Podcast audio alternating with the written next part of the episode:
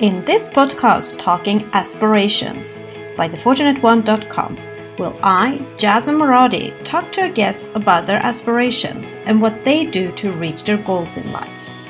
They share their life stories and tips around what drives them forward. I hope that this episode inspires you to move forward towards implementing your aspirations. Remember, all positive change begins with you. Find your horseshoe, find your fortune at thefortunateone.com. We wish that your own designed The Fortunate One horseshoe bracelet will attract, empower, and inspire good fortune and protection into your life.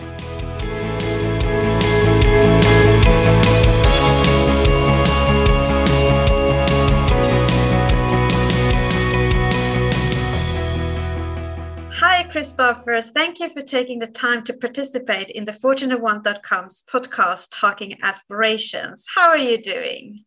I am fine. How are you? It's nice to be here. I'm fine, thank you. And we are very happy for having you. We want to get to know you a little bit better. So, start by telling us briefly about whom you are. Uh, well, I am a Swedish guy. Uh, my father is Swedish, my mother is Czech, and uh, I've been living in Stockholm pretty much all my life, except a little bit, a uh, little bit working in Copenhagen and uh, spending almost two years in Brazil in total uh, on exchange and some other like vacation and training. When you started school at six to seven years old, what interest and passion did you have back then?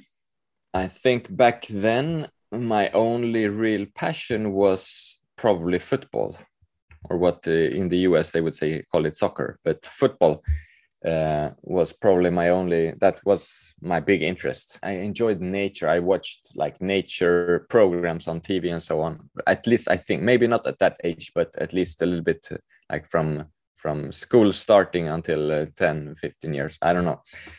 So i, I enjoyed nature and i, I enjoyed uh, football. But did any of those like like um, spark a future dream in you like most people have when they are that at that age I think football, in a way, is like it wasn't. It was never that I was dreaming of becoming a, a, a player of the national team or anything like that. I don't think that that's not my what I remember at least. But of course, I want. I, it was it was my big interest. What I wanted to to work on and, get better at. But then I started with some martial arts uh, a year or two later, and then I started like going to the gym and that's what I've been doing more or less since since then. And would you say um, during that period of time, did you have any role models that you looked up to that helped you, inspired you? I think in um, like af- after school in Sweden, you go to something called fritids. Like after school, you go to a place where you uh, there are not teachers, but there are activities, and uh, you i had some uh, some teachers there that i kind of looked up to. One who was really good at, at brännboll is like a softball uh, baseball-ish sport. And uh, i don't know I, I looked up to them a little bit but not like a big role model i wouldn't say.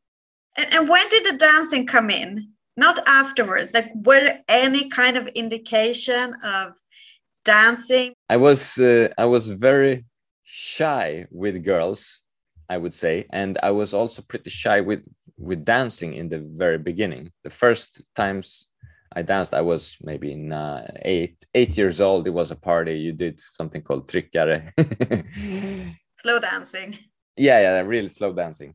But um, I I I enjoyed it, but uh, and and I was pretty good at it, but it didn't get like I it didn't stick uh, it wasn't a big interest of mine until uh, uh, quite a bit later in life, I would say. So around 20 years old, maybe I started uh, really dancing more with uh, salsa. Mm. And we are getting into that because I've actually read your book because in 2019 you published a book you call Manifesto to Myself How to Stop Dreaming and Start Living My Perfect Life. And as I said, I read the book and it's very interesting as you're expressing similar thoughts as many of us. Tell us about the motivation behind the book. Why did you decide to write it? it was something that uh, like when i looked back and and checked the first draft of the book it was actually i i, I saved the document in like october 2013 so you can it, it took six years to write it. But it didn't really take six years to write it. It it's just that i started and i wrote maybe 30 pages and it was supposed to be about about habits how habits can change your life.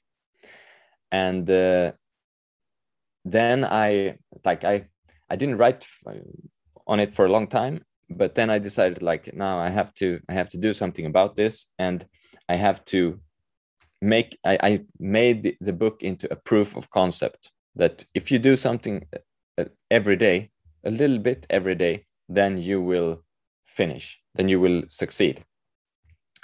And uh, so that's what i did. I started writing just sitting down in front of the computer every day.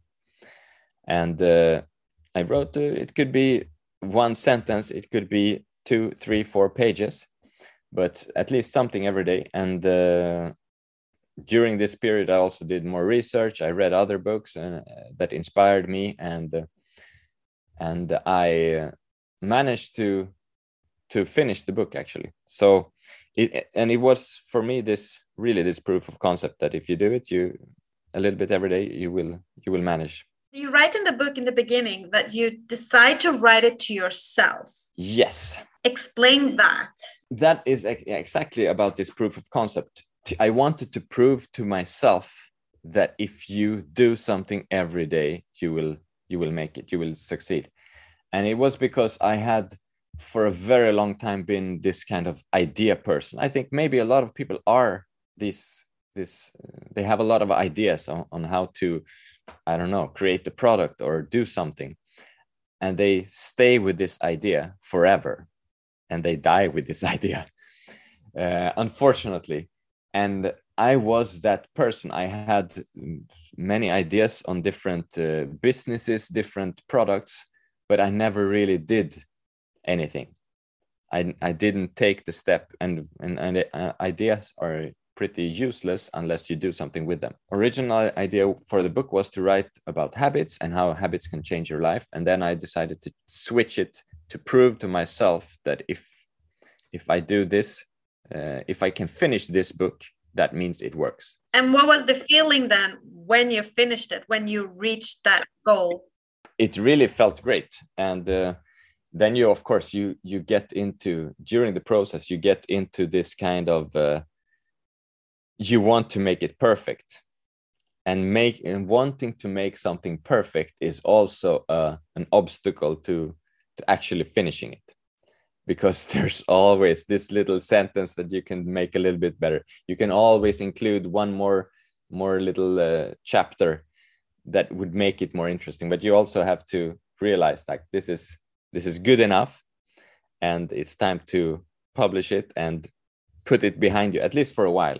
I'm still i'm thinking about making a, an updated version but uh, that will have to be for a, a, later point in time and what was the uh, reaction of, of people around you when when you publish it i think the book is is useful and helpful for a lot of people because i think a lot of people walk around with these same thoughts that I had, and and and dreams and aspirations that that die with them.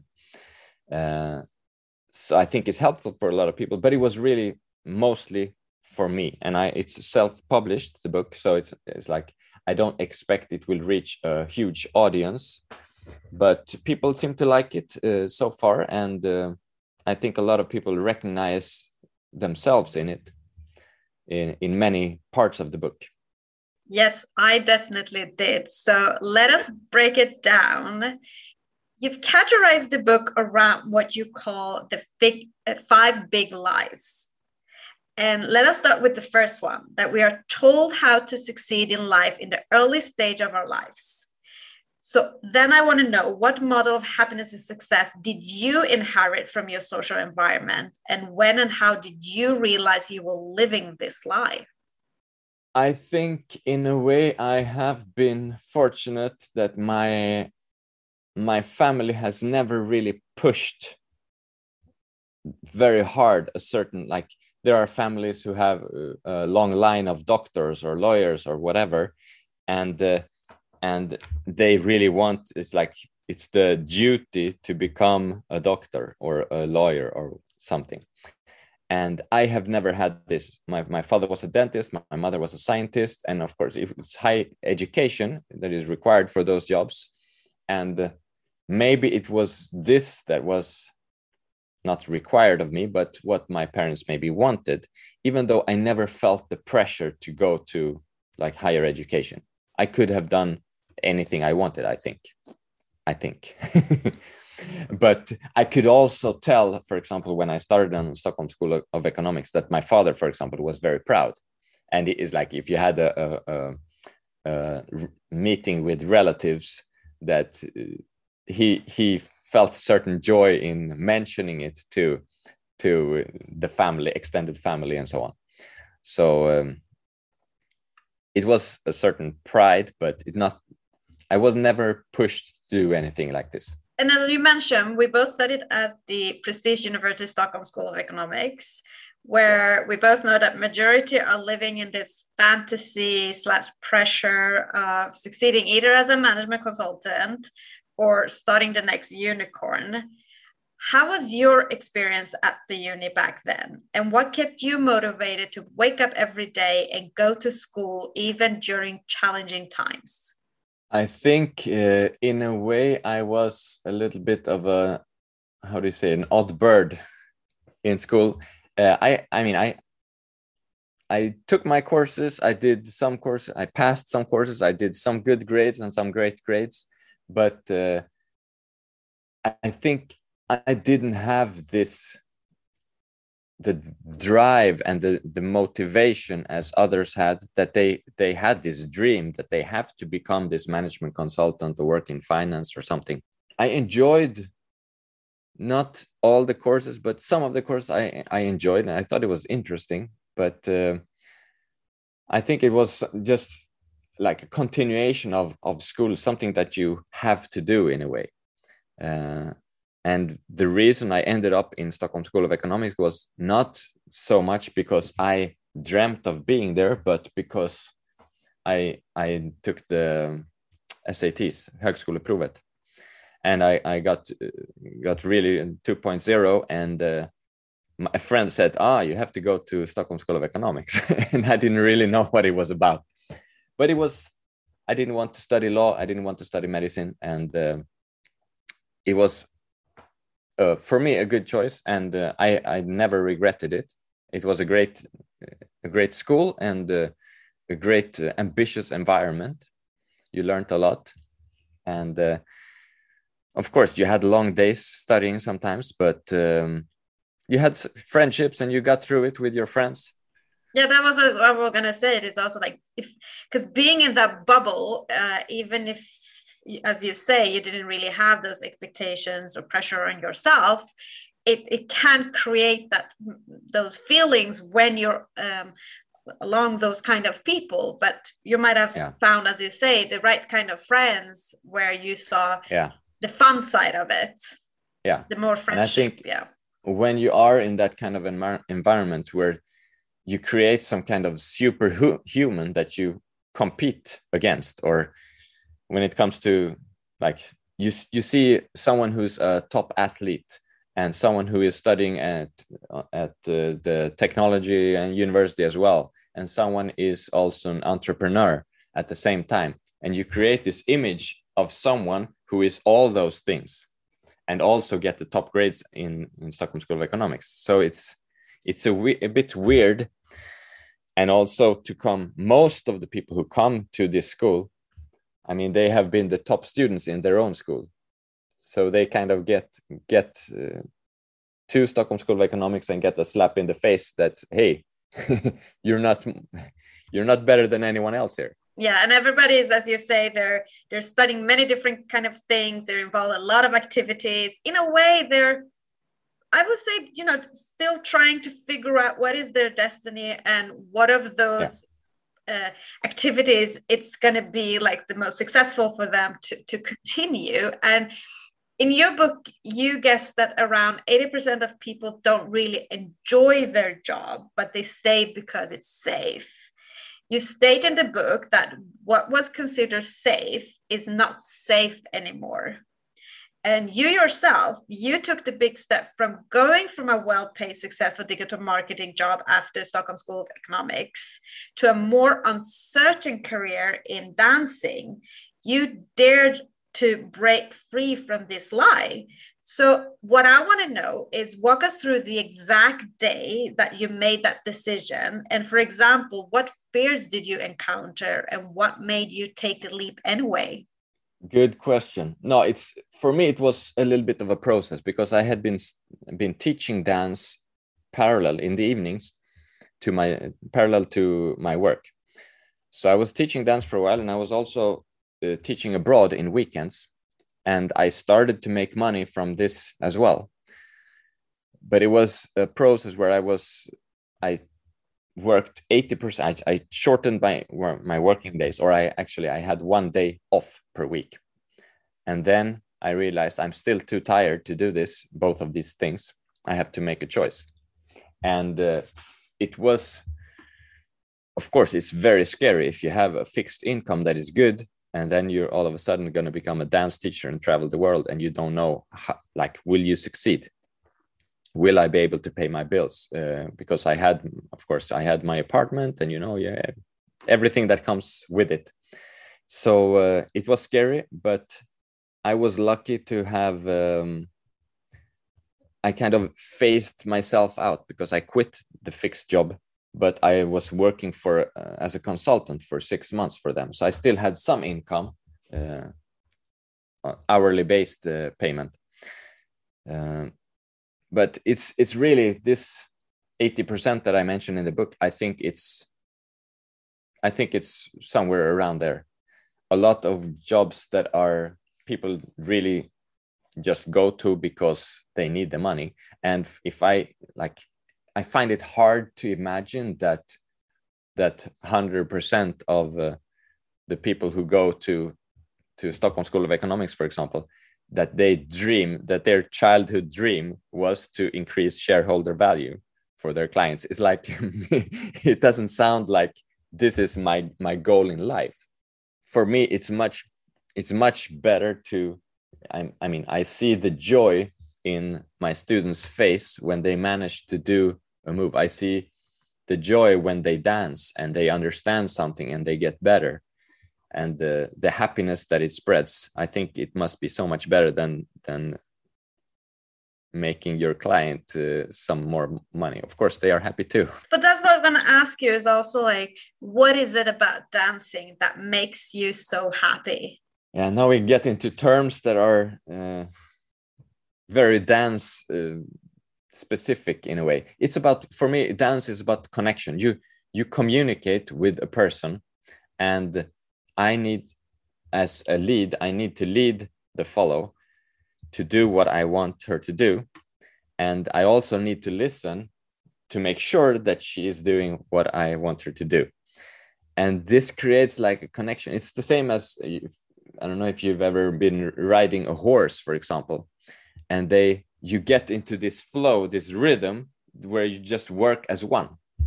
And it's it's really something special. And then you have the music the connection to your partner and to the music and the, just the joy of dancing. It's uh, it can be hard to explain for someone who who doesn't dance but but it's it's something very special. And if you had the ability to go back in time when you were just in the beginning of breaking yourself free uh, and and start dancing what advice would you give yourself with the knowledge you have today? Do it. Uh, of course it was scary. And uh, I have struggled at, at points, but uh, I have never ever regretted doing. It. And I think that uh, really people should try to do more of what they love, and they don't need to start big. Why, why do you think then that people are afraid of going for their full potential, follow their dreams, or what I call figuring out what your destiny is? I think it's because we are so indoctrinated in this thought that you have to you have to study hard in school so you get into a good university. You have to study hard in university so that you get a good job. And uh, and then you have to work hard so that you get uh, promotion and so on.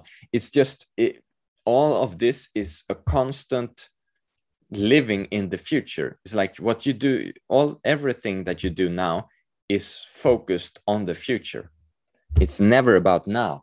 I think it's a problem for society that we are so focused on the future only and not not on what we what we do now now let's just talk about the second big lie, and it's connected to this one, is how we're seeking happiness through materialism and impressing others, but inside we are miserable as we're anything but ourselves. And I love the quote in the chapter that we buy things we don't need with money we don't have to impress people we don't like it's yeah it's a quote i didn't i didn't come up with it but it's i think is really really true. When did you become like realize this in your life and how do you practice this today? I have never been very focused on impressing others with with things or clothes or anything. But i know there's a lot of people who's like they need to absolutely buy brand clothes. And for me it's like i want something that is comfortable and works and okay i want it to look pretty good but i don't care what brand it is at all. I think it's it's part of this this consumption society we live in right right now or we've been living in for 100 years. It's once again indoctrination marketing. We are made to feel that that we depend on others for validation and we need to be like everyone else or or maybe better than everyone else somehow. And we are we show that we are better by buying better clothes and a nicer car and so on. What is it that made you then inside yourself to not being affected by this? I think it's like uh, you know you taste the forbidden fruit. I was doing dancing i was teaching. I i realized i really like this. And then I started traveling to other cities in Sweden, and it's like I really like this. And then I started traveling more in Europe, and it's like, oh, this is really nice. I tried this, and I realized that this is something I really like, and it might even be possible for me to do it and and do it full time. And I, I mean, I liked my job too, but it wasn't the same kind of passion. You don't see the same joy in the eyes of your client in when you are in a business business meeting as you see on the dance floor with someone who who is dancing so i think it's partly the fact that people don't even dare to try. They don't even dare to take this bite and try it. And then it's this expectations from other people. We're scared to fail or being seen failed by others. We are yeah we're afraid to fail and I think we're afraid to disappoint others. But we don't really realize that what other people want for us, at least the ones that really love us, is that we are happy. They want us to be happy. And we really need to realize this because if we are happy, they will be happy. And if we do what we want, then we will be happy and then they will be happy. It's uh, an illusion that we have to make them happy by doing what somehow what they want, what we think that they want. And they really they don't, really don't care what it is that we do as long as we're happy. Yeah and success doesn't come with a strike right? Like baseball it's not like you, you hit hole one all the time you know? You have to fail to figure out walk around and figure out what that inner destination or pa- passion is so now let's go to the third big lie dreaming about the big break, the stroke of luck that will solve all our problems. And today's young people are obsessively seeking after the fast cash and the quick fix. But behind the doors, many are suffering from mental illnesses such as depression and anxiety.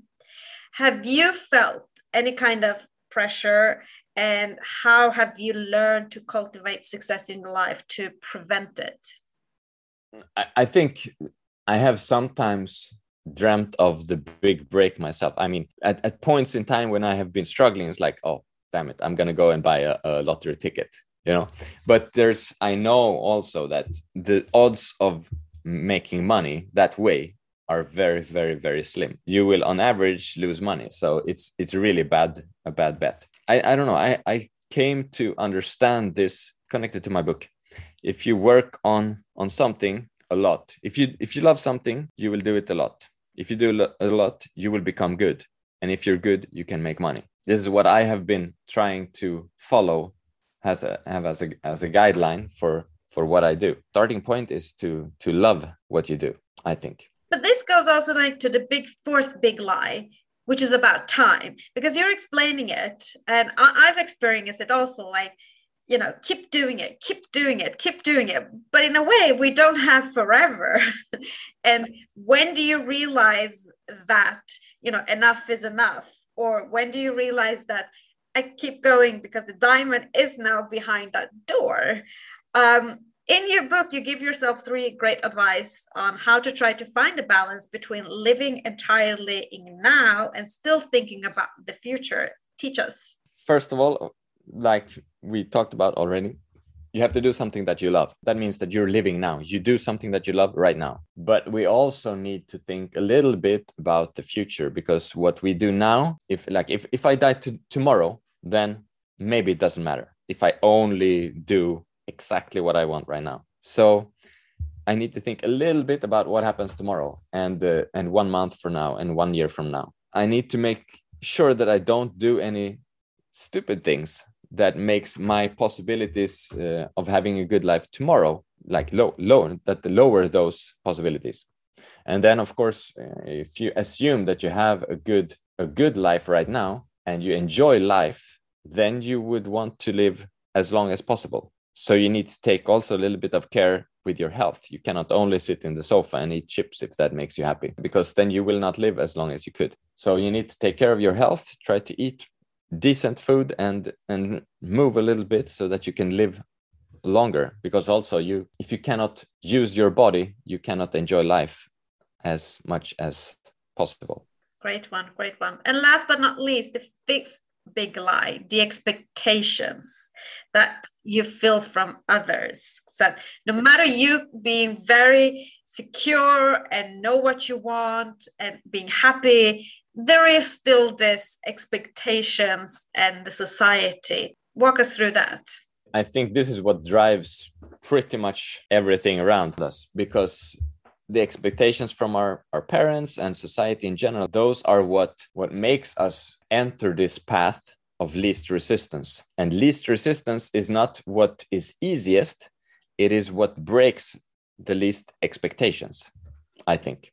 So it i mean Stockholm School of Economics is not easy, but it it breaks very few expectations. Your parents will be happy if you go there in general. So uh, that's what I mean with the the path of least resistance. We take something that is easy because it doesn't break the the expectations. And uh, if your parents notice that you're happy, then they are happy. I think, or they should be. Sometimes it's also about what happiness is for the parents.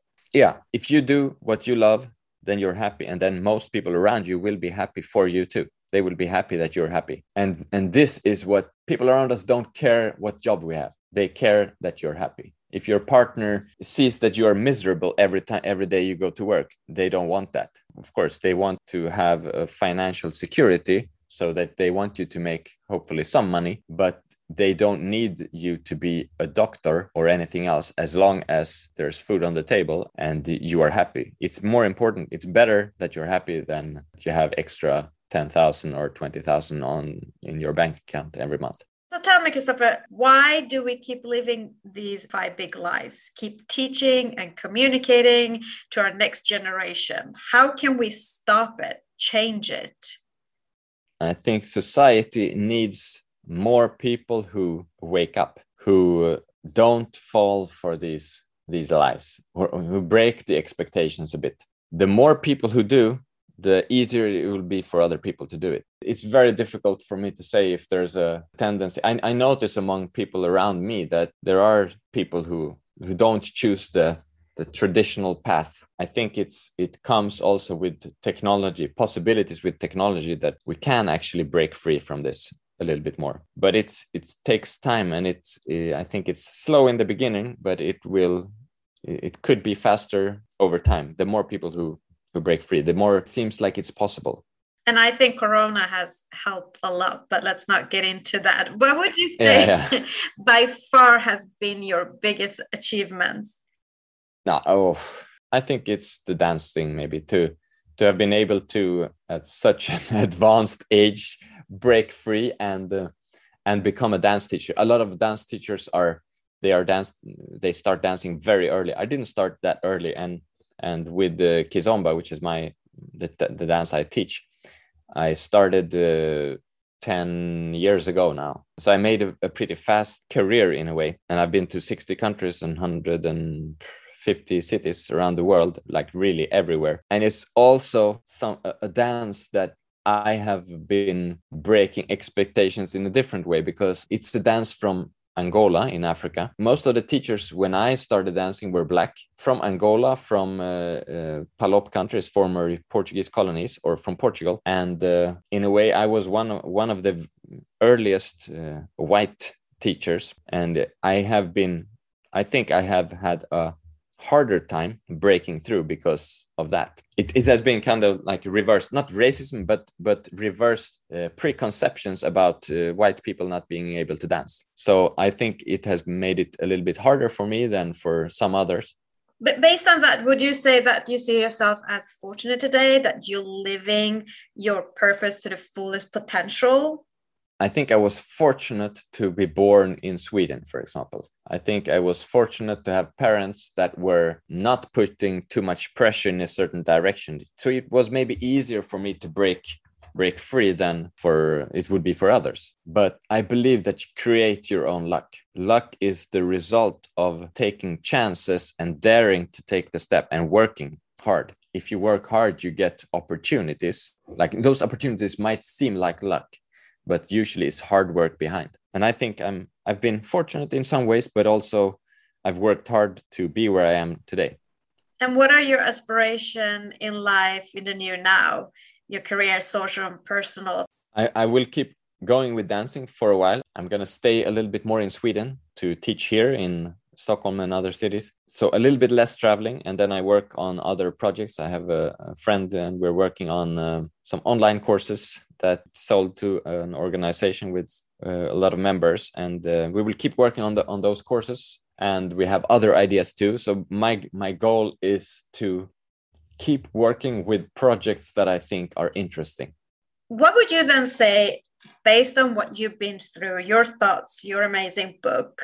Is your advice to others that want to find their purpose today but are still struggling to figuring out to people that don't feel they are all living their potential and they don't fear uh, they fear to follow this dream.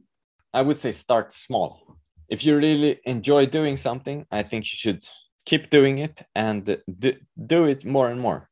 But start start small and then see if you can can start working with it a little bit. You don't need to quit your job immediately and then go for it. You can start small work on it hard and see where it takes you Great advice. And you love to dance, which is with music, of course, and I love to make people hype through music. So, what music stimulates and motivates you, and why?